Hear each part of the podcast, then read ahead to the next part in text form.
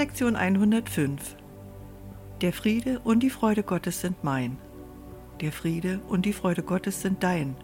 Heute wollen wir sie annehmen in der Erkenntnis, dass sie uns gehören. Und wir wollen zu verstehen suchen, dass diese Gaben sich vermehren, indem wir sie empfangen.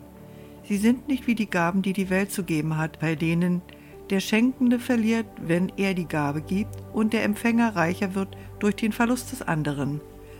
Das sind nicht Gaben, sondern ein mit der Schuld abgeschlossener Handel. Die wahrheitsgemäß gegebene Gabe zieht keinen Verlust nach sich.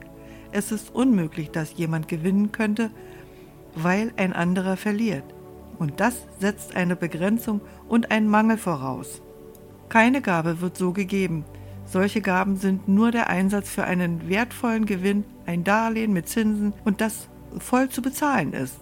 Eine vorübergehende Leihgabe als Pfand für eine Schuld gemeint, die höher zurückzuzahlen ist als das, was er bekam, der die Gabe entgegennahm. Diese merkwürdige Verzerrung dessen, was was geben bedeutet, durchdringt alle Ebenen der Welt, die du siehst. Sie nimmt den Gaben, die du gibst, jegliche Bedeutung und lässt dir nichts in denen, die du entgegennimmst. Ein wichtiges Lernziel dieses Kurses besteht darin, deine Sicht des Gebens umzukehren, damit du empfangen kannst. Denn Geben ist zu einer Quelle der Angst geworden und dadurch vermeidest du das einzige Mittel, durch welches du empfangen kannst.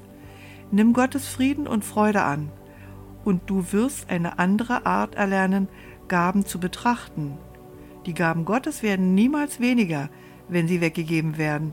Sie vermehren sich dadurch nur.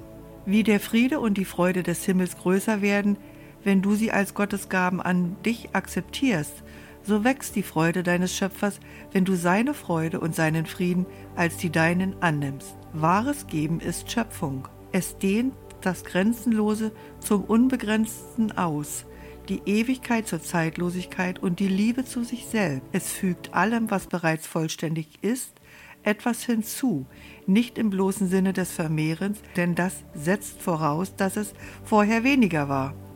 Es fügt etwas hinzu, indem es das, was überfließen will, sein Ziel erreichen lässt.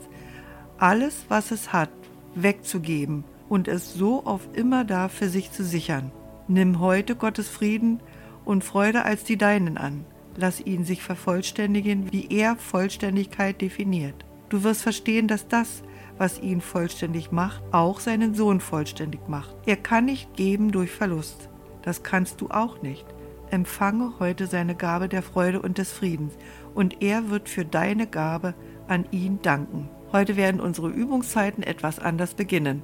Fang heute damit an, dass du an jene Brüder denkst, denen du den Frieden und die Freude vorenthalten hast, die ihnen nach Gottes gleichem Gesetz zustehen.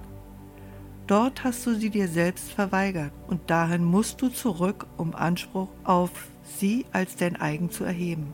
Denk eine kleine Weile an deine Feinde und sage jedem, so wie er dir in den Sinn kommt, mein Bruder, Frieden und Freude biete ich dir an, damit ich Gottes Frieden und Freude als die meinen haben möge. So bereitest du dich darauf vor, die Gaben Gottes an dich zu begreifen und befreist deinen Geist von allem, was deinen heutigen Erfolg verhindern könnte.